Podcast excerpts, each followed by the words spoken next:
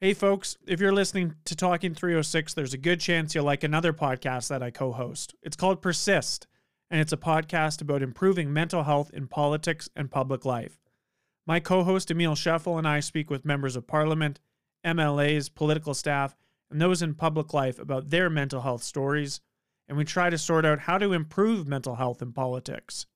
As many of you may know, I used to work in Saskatchewan politics and the issue of mental health is an issue I'm very passionate about. You can find Persist in the podcast app you're currently in, including Spotify, Apple Podcasts, or Stitcher, or online at wepersist.ca. That's wepersist.ca. Thanks.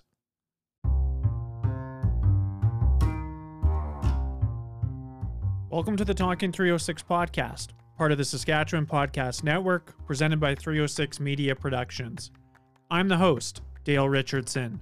On this episode of the podcast, my guest is Fraser Tolmie. Fraser Tolmie is currently the mayor of Moose Jaw and has served on Moose Jaw City Council since 2009. We got together yesterday to discuss his life and career, including his family's Scottish roots and history, studying war studies at King's College, and his career as an officer in the Canadian Armed Forces, Moose Jaw's place in Saskatchewan, his career as a city councilor and as mayor, taking creative risks in the viral marketing campaigns for Moose Jaw that he has been an integral part of, his decision to seek the nomination for the Conservative Party of Canada in the riding of Moose Jaw Lake Center Lanigan, and a lot more.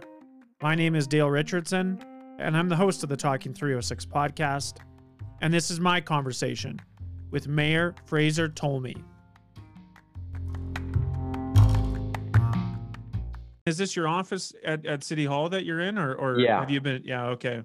Have you been have you been mostly there during the pandemic, or has it been a mixture of taking meetings at in the comfort of your home, or have you been mostly at City Hall?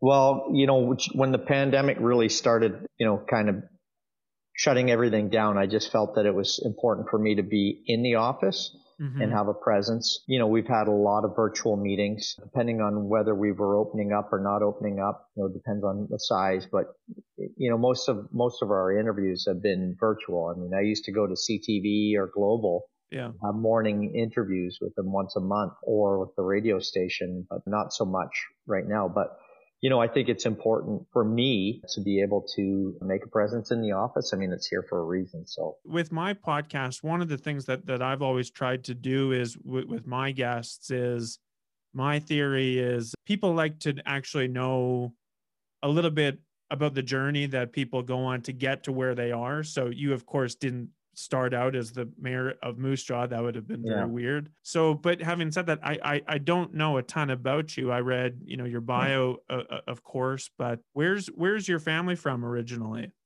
My family's originally from Glasgow, Scotland. Oh wow, okay, yeah. And so yeah, yeah, and so my parents moved over to Canada separately. They met here and then got engaged and then went back to Scotland and got got married and then moved back to Canada. So wow. Uh, and then and then everybody else uh, seemed to follow suit. So yeah, that's that that's that's my family origins, right? So. Why did why did they go why did they go back to to get married and then and then come back to Canada? What, what was the story there? They they just wanted well, to get married at at home essentially. I, I think they, you know, they wanted to include their family, right? They yeah. were just, uh, you know, a young young woman and a, a, young man that didn't know each other's family, and they felt that that was the right thing to do. And uh, you know, different age back there in the '60s, right? So yeah, they just they felt that that was the right thing. So. And where did and, and where did your parents live in in Canada? In in Moose Jaw or or? So the reason why my mom moved over was because uh, my aunt had moved to Sudbury. She married a, a, Canadian soldier. And so she wrote to my mom and said, you know, uh, you should think about coming, moving over here. And, you know, and so she did, and she stayed with them. And then, you know, she met my dad and, and, and that was that. So they originally were in Sudbury. And then my dad was a carpenter by trade and and him and his his, his best friend, my uncle Jimmy, decided to move to Hamilton. So they moved to Hamilton, and and uh, that's really where they kind of set up shop. And, and so I was born in Hamilton and, and raised in a town called Dundas, which is about oh, yeah. similar size as, as Moose Jaw. Yeah. So I talked to Lisa Thomaidis, the, the head coach of the Huskies basketball team, and she's she's from Dundas as well. Did you yeah. know her? no, know her? I don't. No. Oh, no. okay. Uh, I'm sure it's a big city, bigger than I than I would. Well, think. Dundas is about thirty five thousand. It's similar to to. Oh, it's like Moose Jaw. Yeah, Moose Jaw. Exactly. Oh, wow. Yeah, yeah. Okay. Very very similar. Wow. So, Okay, so your dad was a carpenter, and what did what did your mother do for uh, for for work or? Yeah, so my life? mom was a hairdresser by trade, and okay. and so you know you can set up shop in your own house or you know in a in a place and work for wherever. So you know I think she worked for Robinsons, which was a department store back then. You know, gone gone with the Eaton's days, but and then you know she also did a little bit of hairdressing at home. Right. Yeah. And and and how important were the were the Scottish uh, roots in, in your house when you were growing up? I'm assuming pretty pretty important, given that your that your parents. Yeah. So my parents split when I was two, and so uh, quite honestly, I spent a lot of time. You know, it was difficult. It was difficult times in in my early childhood. My mom you know, wasn't coping well, had, you know, had some mental health issues. She had just lost a baby, lost a husband, not as in like, you know, that they just split up and it was just a difficult time. And so my grandmother uh, spent a lot of time with us. And, uh, you know, I've, I've shared this before. She was just an awesome storyteller. And so she stayed with us for a little bit on and off. And then she got a place of her own, my grandmother. And then my mom took a job working in an old age home as a hairdresser and it paid less than, than what, you know, the welfare did. But, you know, my mom's dignity was, was on the line and she just said, you know what, i would rather do that than, than, than live off the country. So she would work one week, Monday to Saturday, and then have the next week off, uh, because it was a it was a shared position. So the Saturdays that she was working, I would spend with my grandmother. Mm. And, uh, and just, you know, that's where, you know, I learned a lot about my Scottish heritage, a lot of Scottish history. And, and I've shared this that my grandmother was the greatest storyteller I've ever uh, known. And, and she would, you know, tell me stories about my grandfather, about the war. And, and, you know, that was really important to me. And I got a real sense of history and a, a, real sense of patriotism and a real sense of love for my, my, my country. And what's your grandmother's name? What was her name? Her name was Jean, Jeannie. We used to call her Jeannie Jones. yeah, yeah. Yeah. So your, your grandfather then, did, did he fight in World War II? Was he? Yeah. He was event- yeah. yeah. Wow. Yeah. And, you know, they would, she would share stories. You know, he was on uh, home defense you know, at the beginning of the war and then on the offensive. He was a sniper. And, um, wow. So, yeah. And, and he fought alongside the Canadians. And it was, I'm just remember him actually telling me a story that uh, they were in a cafe in Holland and mm-hmm. they were, and cafes back then obviously were, you know, they had booze and, and they were sitting there having a drink. And these Canadians came running in and they're like, we've got to retreat the, the, the Germans are on the counteroffensive. They've got tanks and we've got to get going. So everybody's grabbing their kit and, and getting ready. And the Canadians started shooting at all the bottles that were lined up on the wall. And the Scots are just horrified and they're yelling, ceasefire, ceasefire, ceasefire. and so the Canadians stop. And one of the, the Scottish soldiers looked at them and said, you know, what are you doing? And the Canadian looked at him and he said, if we're not drinking it, they're not yeah, drinking it. Not, you know, yeah. and my grandfather was like, oh, that's, you know, that was just brilliant, right? so he, uh, he had a love for the Canadians as well, right? Yeah. So I'm I'm assuming that your interest in in military stuff came uh, obviously came from your grandfather and his influence. Yeah, I was, saw that I know that you did a degree in in war studies, which I I think is I wish I had done that that degree in school. Yeah, it's so there was a couple of couple of factors there. Uh, yeah, absolutely. My grandmother was a great storyteller, and she would share that, you know, about the war. And then, you know, my, you know, I had a, a great love and ad, admiration for my grandfather. I grew up in, you know, Dundas, Hamilton area, and they had the Canadian Warplane Heritage Museum there. And, and, you know, every year I would go to the air shows and see the, the old World War II birds and snowbirds and whoever else was going to be at the air show.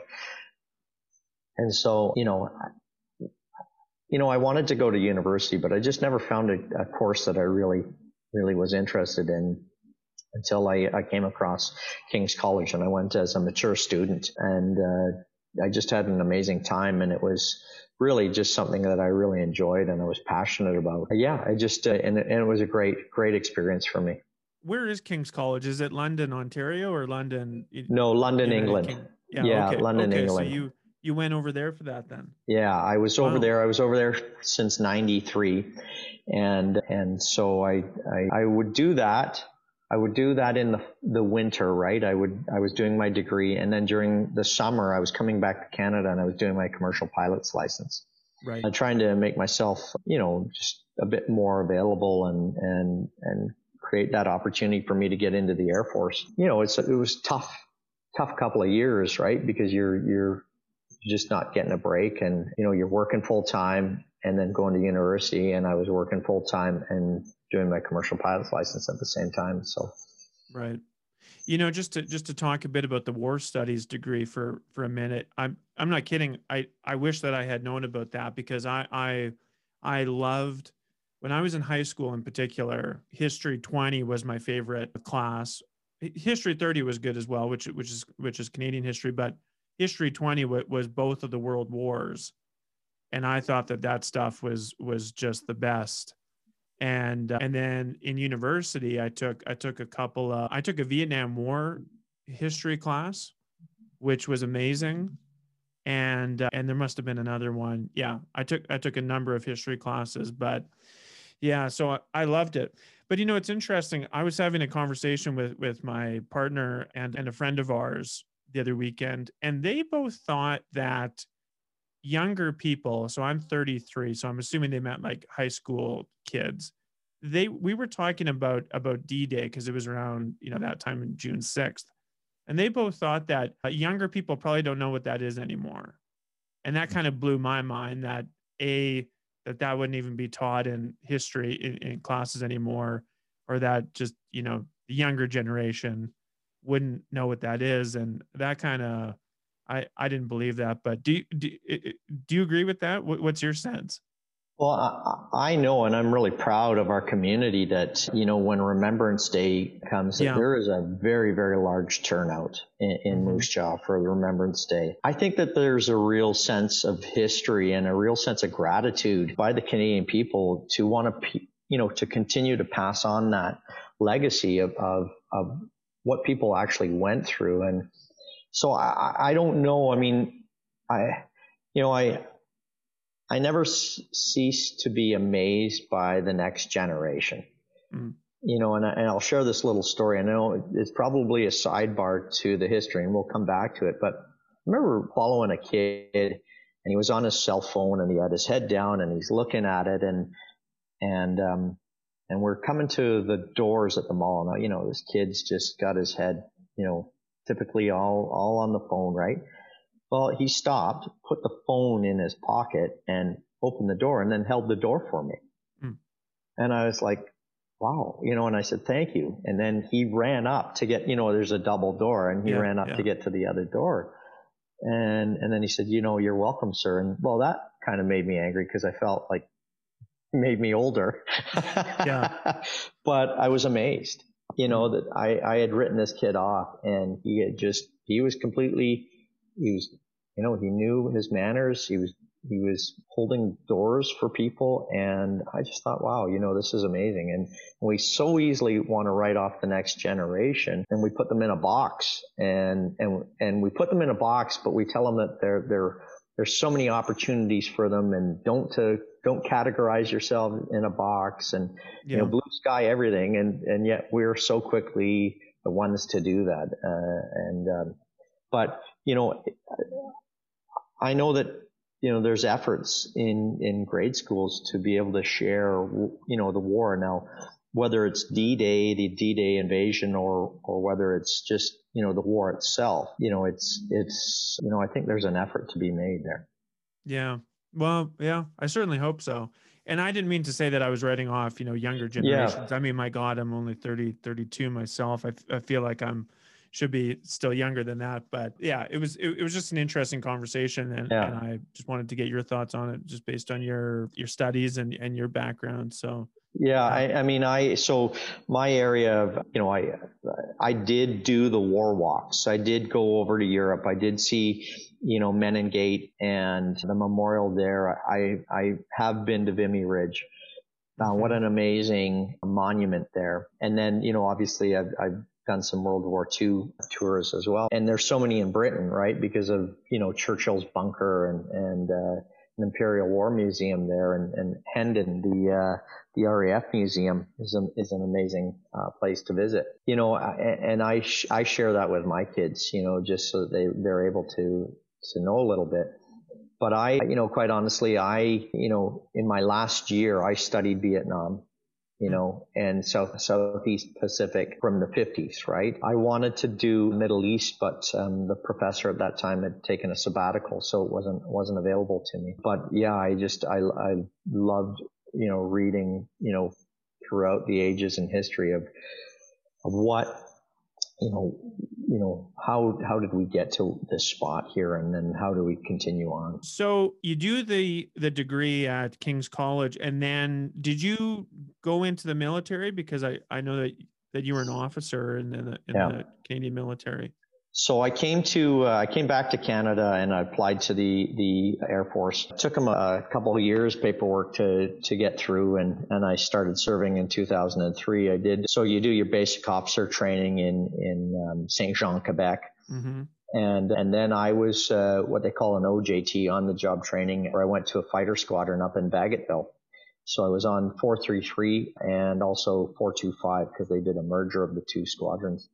And then part of the training program was coming out to Ridge and, and then Moose Jaw. That's where I met my wife. So yeah, and I, you know, I started getting older. You know, I put in all this time and and, and wasn't performing so well in airplanes, and my body was, you know, feeling beat up. So, you know, it was it was you know time to call it a day. But you know, when when I looked at my life, I just thought, you know, I've moved around so much and I've, I don't really have the roots here or don't have the roots. And so my wife and I decided that we were going to stay in Moose Jaw. And I just didn't know what kind of opportunities were going to present themselves. But shortly after leaving the military, I was, I was on city council, you know, right. within three months or something like that. So, but you, uh, so you were, ba- you were based at CFB Moose Jaw? Yeah. Yeah. I see. I see. Yeah. And, and, and had, had you been at other like what other places around Canada had you had you been stationed? Yeah, so I was in Bagotville, there? like I said, and yeah. then you're Portage. You do some training, uh, sea survival training out in Comox. Mm-hmm. Uh, My parents used to live in Comox. They were there for yeah. the last 15 years. Just yeah. moved back to Emma Lake. Oh yeah, and then the weather's uh, a bit of a change. Yeah, yeah, yeah, exactly. And then you do some training out of Winnipeg, actually just north of Winnipeg. You know, I, I, I take my hat off to anybody that, whether they're an officer or, or a non-commissioned officer, the, the training program, the syllabus, it's, it's pretty intense and, and, and it's very, very good. I think we've got a lot of very good officers and, you know, it's uh, something that we should be proud of always, you know, of our Canadian military. So, so why did, why did you and your wife ultimately decide that, that Moose Jaw was going to be the be the place to to stay permanently? Well, for me, it felt like uh, felt like Dundas. It was you know uh, similar size. You know, we we had just bought a house. You know, her family was here, and I just I you know for some reason we just felt like this was the right place to to be. Our our church was here. Our our we had quite a few friends and and then you know I was able to get a job and and like I said uh, within 3 months I was on city council so I was able to you know that's what I love about Moose Jaw and, and Saskatchewan is is people just welcome you you know you're yeah. you're part of it you know you're you're just within the community and and you know what you've got to you've got to make the effort and when you do people appreciate that you know right where did you work? What was that job that you got after? You oh, I, so I was working for Moose Jaw Toyota. I'd never sold cars before, but uh, you know what? I, I, I love cars, right? I mean, I love yeah. cars. I love airplanes. I love motorcycles. I ride a motorcycle. I, so yeah, I mean, it was just interesting. It was just something to add to my, you know, resume. And, uh, you know, I did it and you know, I just, I did, I found it very, very interesting. I, I still every once in a while go into a dealership and, you know, ask how their sales are going, look at cars and, yeah. And, uh, so yeah, I, I, just, it's, it's just something that's fun, but I only did it for a couple of years. And, and, uh, like I said, I was on council and, and yeah, had a good time. So, so what was the decision like to, to run for council? Cause that was 2009. Is that right? That that yeah. was your, your first term?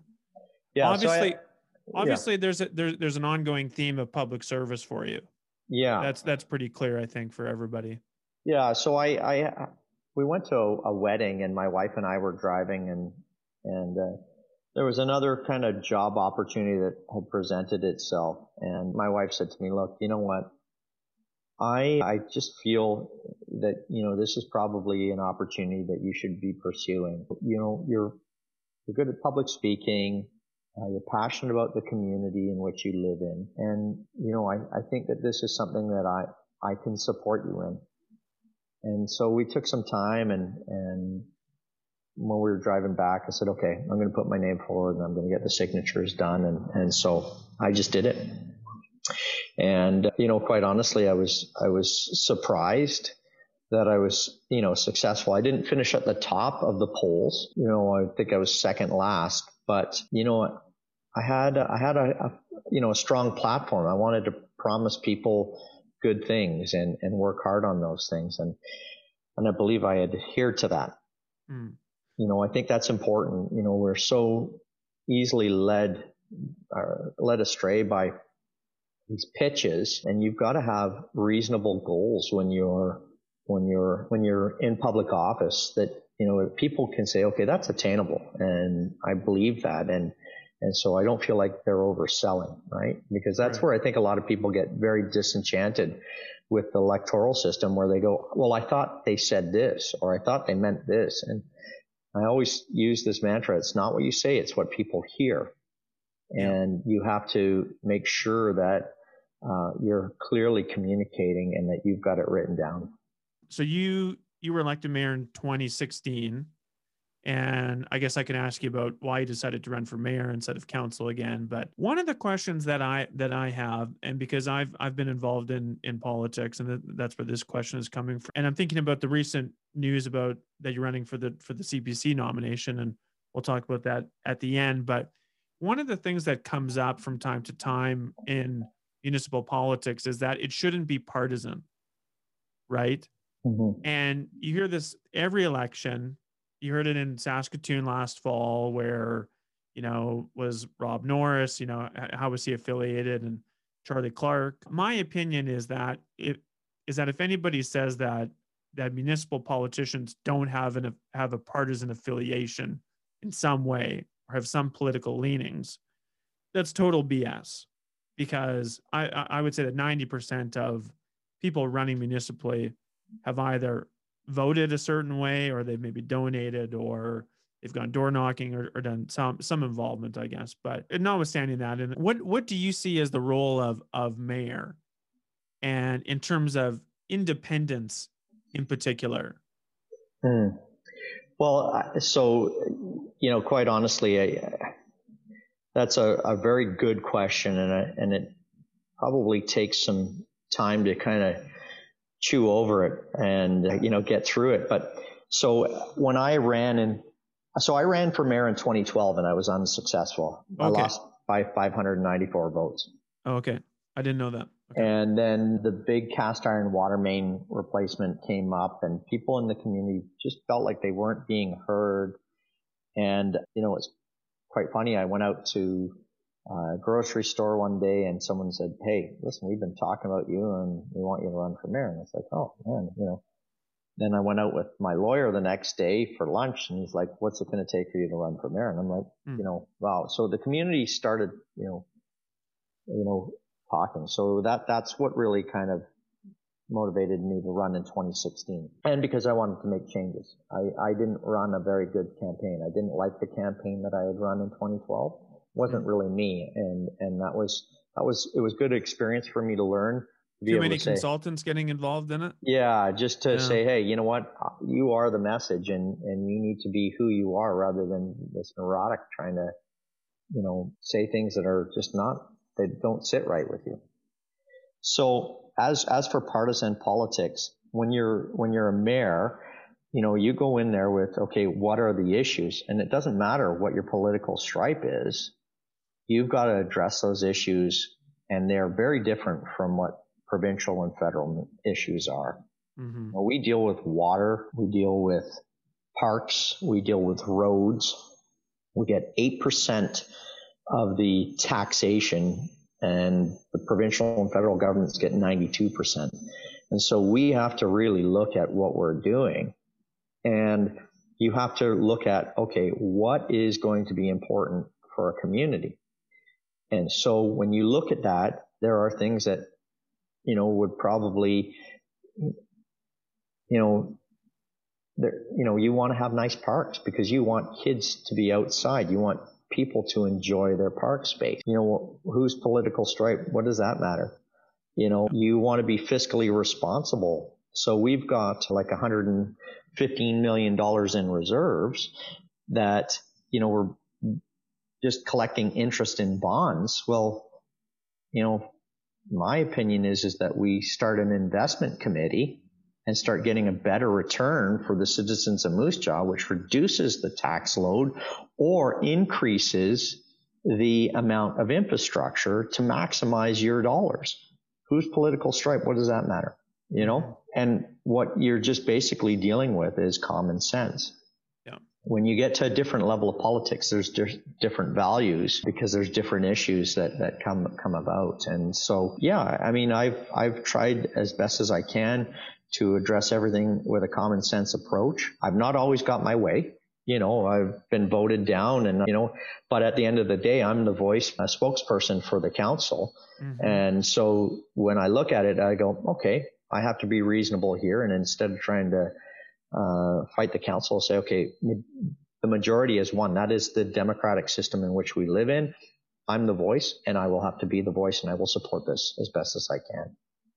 You know, and and it's it's good that you the you that you mentioned that about being the the spokesperson for council because one of the things in my opinion about being being a mayor is that because there aren't the you know kind of the partisan labels like you're you're not the mayor for the for the conservative party or or, or the or the Saskatchewan party or the NDP or the liberals because you don't have those constraints you're able to work a bit outside of the normal way of doing things. And, and what i mean by that is you're able to do things like the like the great ad about the traveling politicians that you did a few months back or you're able to do the do the moose war yeah. Those are things, in my opinion, and because I used to work in politics, when I saw those, I thought that is great.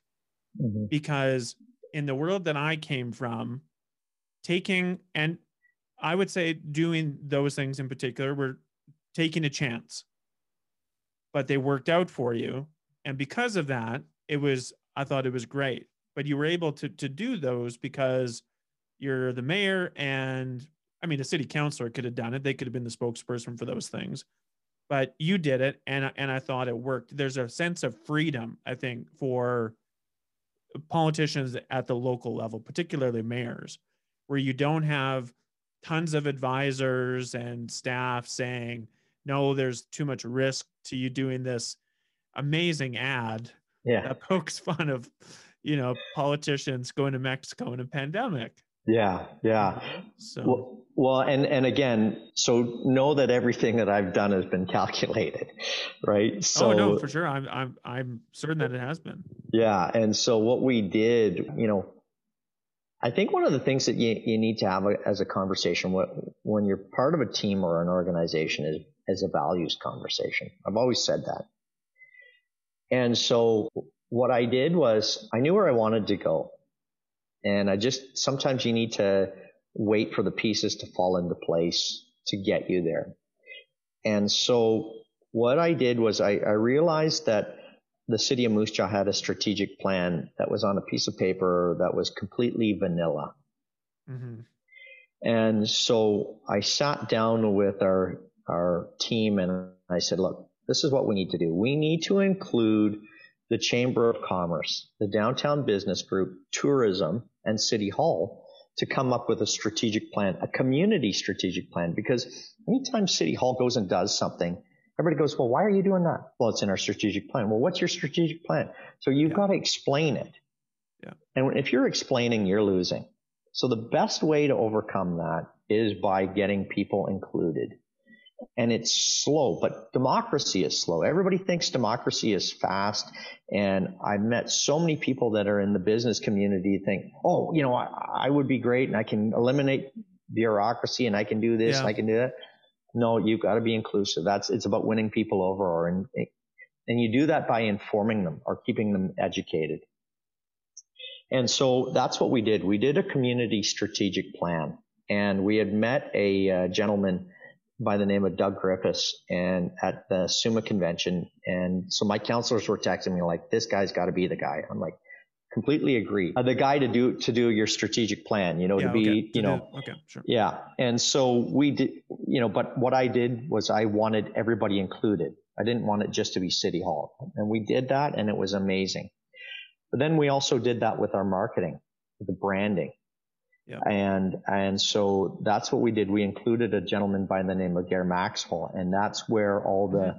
the yeah. Moose Wars came off, and and and and then you know the bathrobe. He called me. He says, Fraser, I got this idea. I just see you with cucumbers on your eyes in the spa, and calling out all these politicians. And I'm like, boom, I've got the script. I mean, we did it with Jon Hamm, right? I don't know if you saw the yeah, Jon did, Hamm commercial with the you know the new Canada kind of thing, and there's just some of those things can come to me quite easily. But yeah, so well, we put it, that all together. It take and to your credit, I think it it it it it takes courage from politicians and you know even even you know municipal politicians.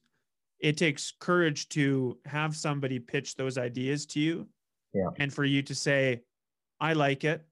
Yeah, there's probably going to be some people on Twitter that will say, "Oh, what is he doing?" You know, this you know politicians shouldn't be doing something like this but eh, you know it was fantastic and it worked. And and so credit to you i think. Well and, and our tourism numbers yeah. went up and the businesses and and then when we took the video down i got a call and they're like you know why did you take it down? Why did you take it down? I didn't i didn't. It was tourism that took it down because of you know we had you know we were on the verge of a lockdown. So but you oh. know oh. that that's fine. That's that's that's okay. I mean we had disclaimers and you know you do all those things right? People are so quick to to judge and i've said that uh, so am i. You know i told you about the yeah. kid with at, at the mall but you know i've i've found that you don't win political battles on facebook or twitter and i keep it to you know my public debates and and i understand that people have different opinions and whether that's motivated by the fact that they like me or don't like me is up to them.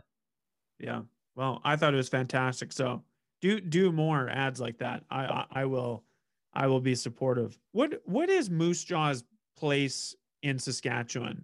Where does it where does it fit in?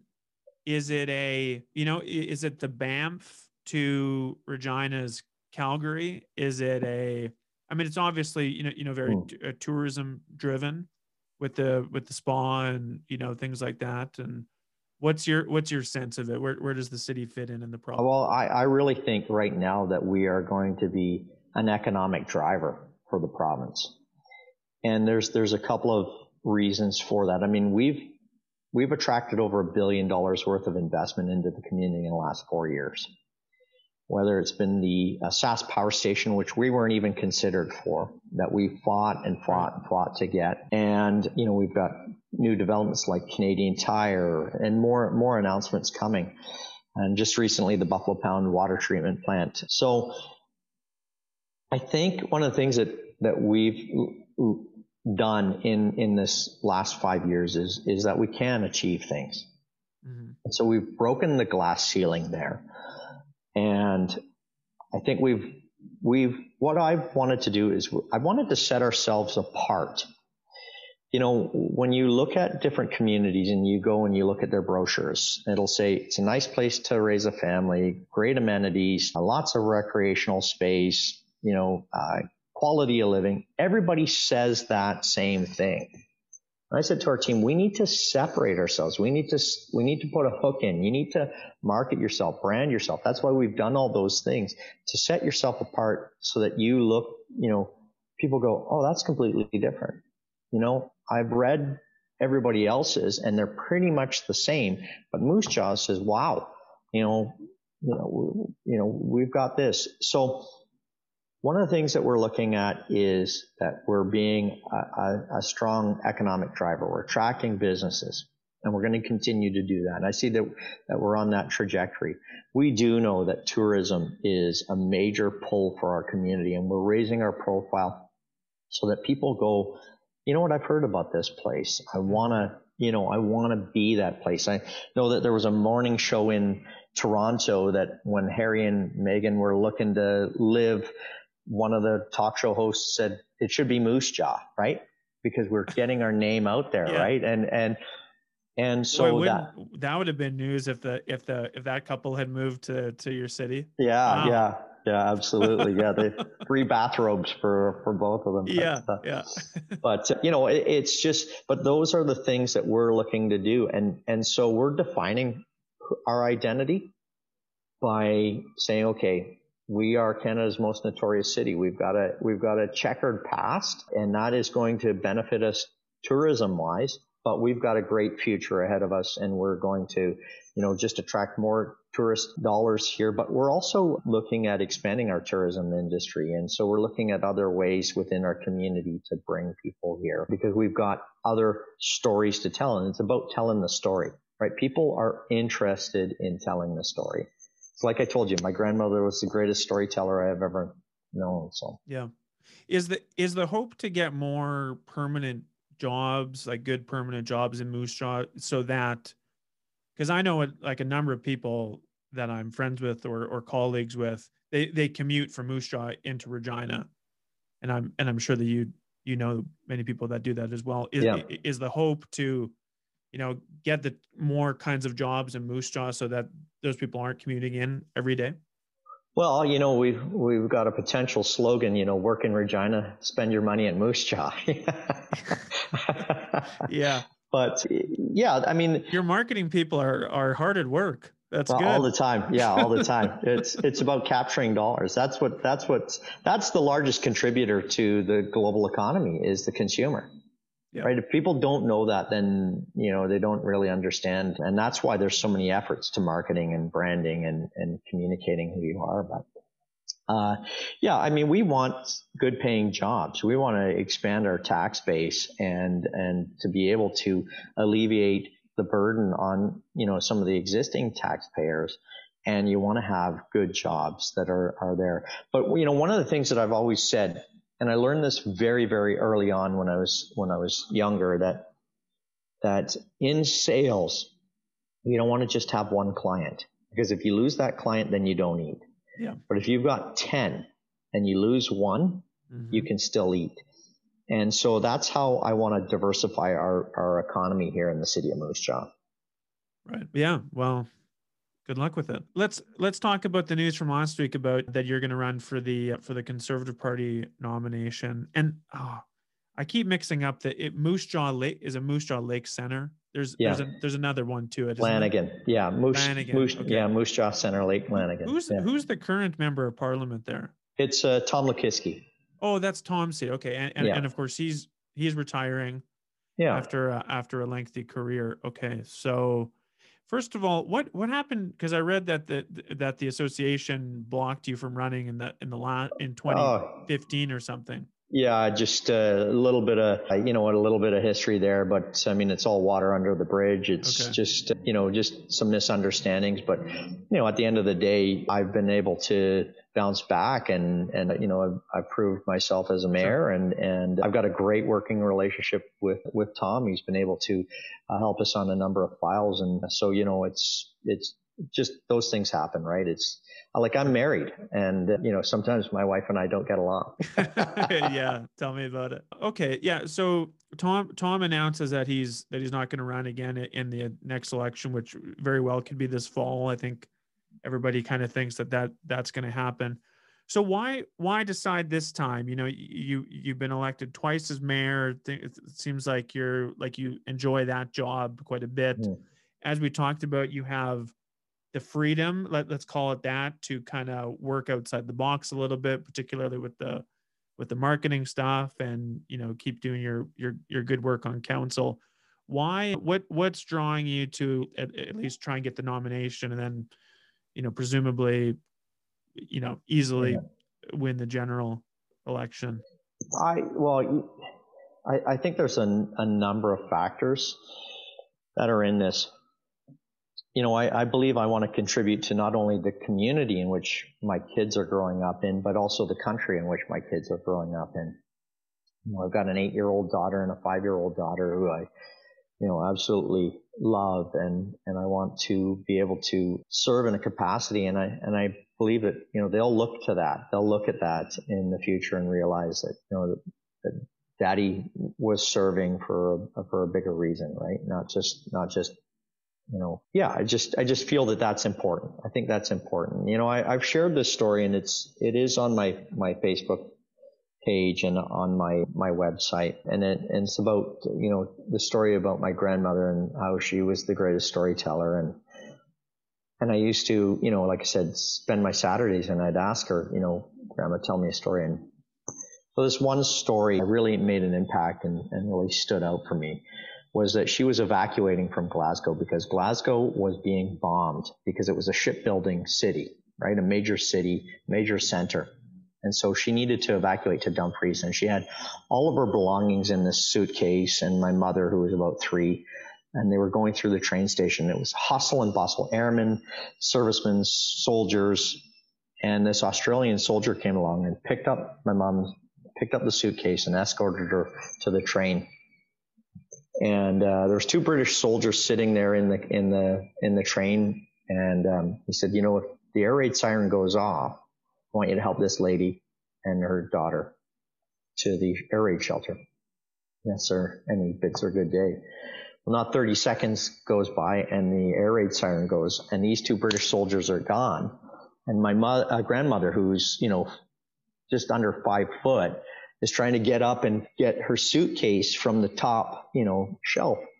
And my mom starts panicking.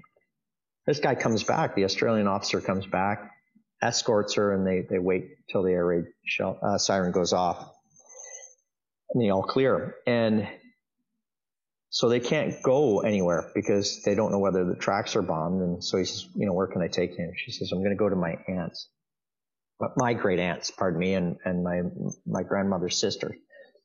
And so they're in a very, very small flat in Glasgow and they invite him in for tea and, you know, he's looking around and he realizes there's the, the bed, there's the kitchenette, there's the bathroom, you know, it, there's nothing here.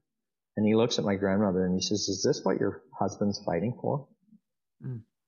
And I, I used to think about that story and, you know, I said, Grandma, tell me that story again. And then it wasn't until I, you know, w- was older that I realized it wasn't what he was fighting for. My grandfather was fighting for the people in that room. It was who he was fighting for and a way of life. And so he made a sacrifice to move my parents or to, for a better life for my mom, who also made a sacrifice to come over to Canada to make a better life. And, and I think that, you know, we always want the quick way through life, but I think there's something to the service and sacrifice that's important. And, and so it doesn't matter what level of politics you're in, you make those sacrifices and you serve in a capacity. And that's how I feel about the federal level. There's a, there's an opportunity here for me to bring a skill set to a different level of government. And I feel that, um, that this is the right opportunity for me and, and I would do that. Do you do you think that let me just play devil's advocate and and obviously uh, you know you're going to run but in terms of making tangible impacts on people's lives the federal level i think most people and you may disagree with me and, and if you do please, please disagree with me. Yeah.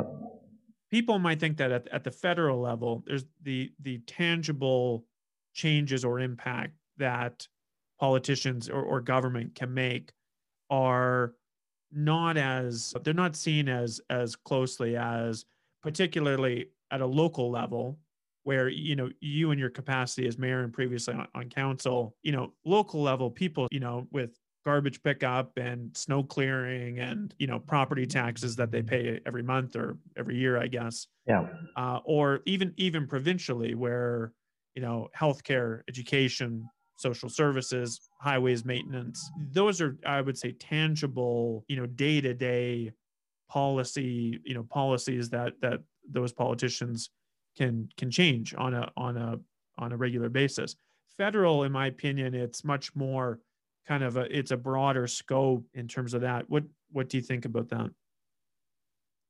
I wouldn't completely disagree with you, and and I think part of it is is that we need to be doing a better job of informing um, the people within our country what the decisions of our impacts are. You know, the, the impacts yeah. of our decision. And, and so I think that's, you know, very, very important. And we don't, what we don't want is we don't want Ottawa to be a separate entity from the riding of Moose Jaw Lake Center Lanigan. That we're going to Ottawa to represent.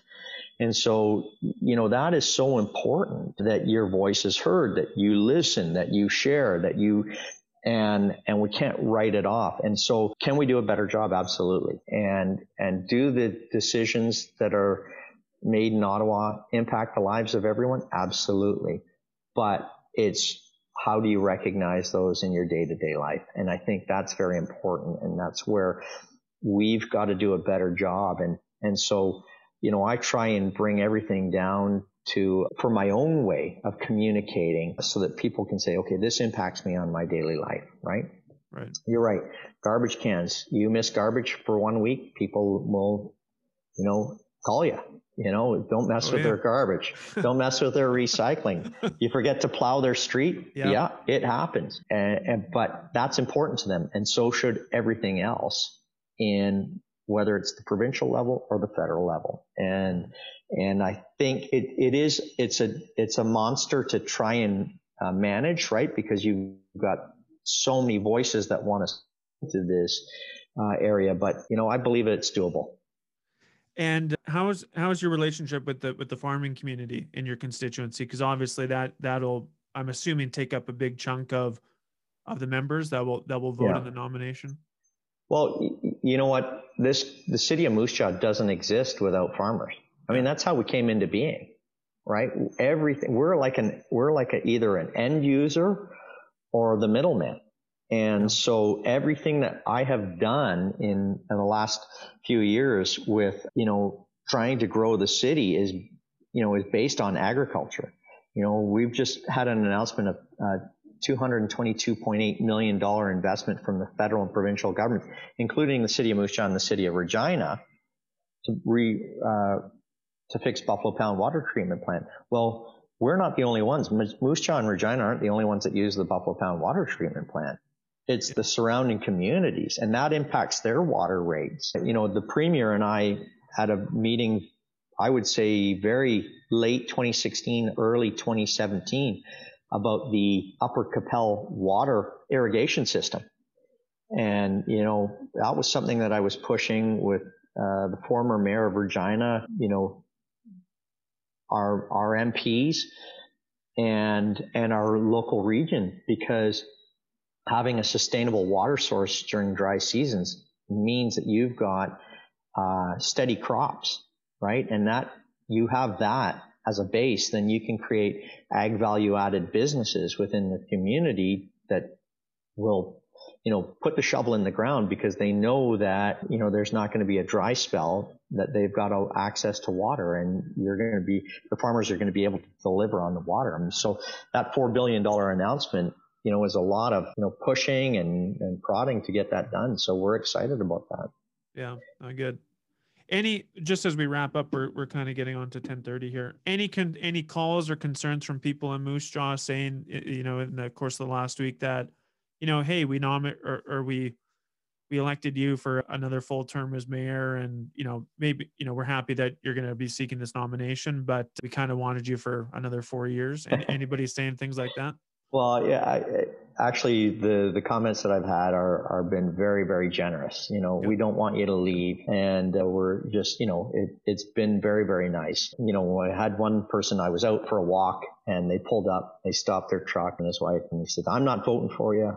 I don't want you to leave. I want you to stay as mayor. It's great having you as mayor. And, and that's yeah. very, very nice. You know, I'm sure there's going to be other people that are going to have different opinions, but you know, I, I just feel that I would be able to represent this riding, you know, with the hard work and, and effectiveness that we've been able to show. And people want a track record. They want to know, hey, the person that we're voting for when they put a promise down or they put a platform down, they do everything that they can to make sure that that lines up. And I've done that with, you know, two terms and and also with my my term on council. Mr. Mayor, th- thanks for taking the the time to to talk to to me. Basically, since you did that that Temple Gardens ad, you've been on my list, and I and I've wanted to to chat to you. You, you've been very generous with your time, and uh, it was it was great chatting to you. And good good luck with the nomination race, and uh, and and have a good summer in Moose yeah. Jaw. Uh, anytime you want to give me a shout, okay. uh, please do so, Dale. I appreciate it. Thanks yeah. so much. Thanks a lot. Take care. All right. Bye bye.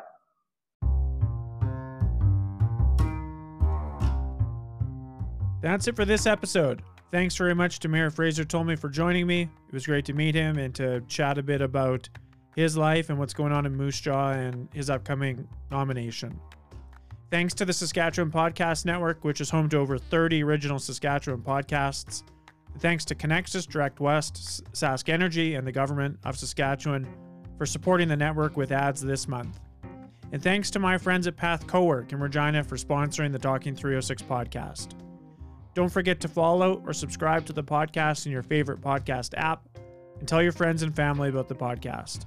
That's it for this episode. See you next time. The Talking 306 podcast is a member of the Saskatchewan Podcast Network, which is supported by Connexus. Wellness, however you define it, is achievable. You don't even need to figure it all out yourself. Talk to Connexus. They'll give you guidance, motivation, and the push you need to reach your goals. They've got you. They're your financial partner, and they know you can achieve your very best, your financial best. Prove them right. Start right at Connexus Credit Union.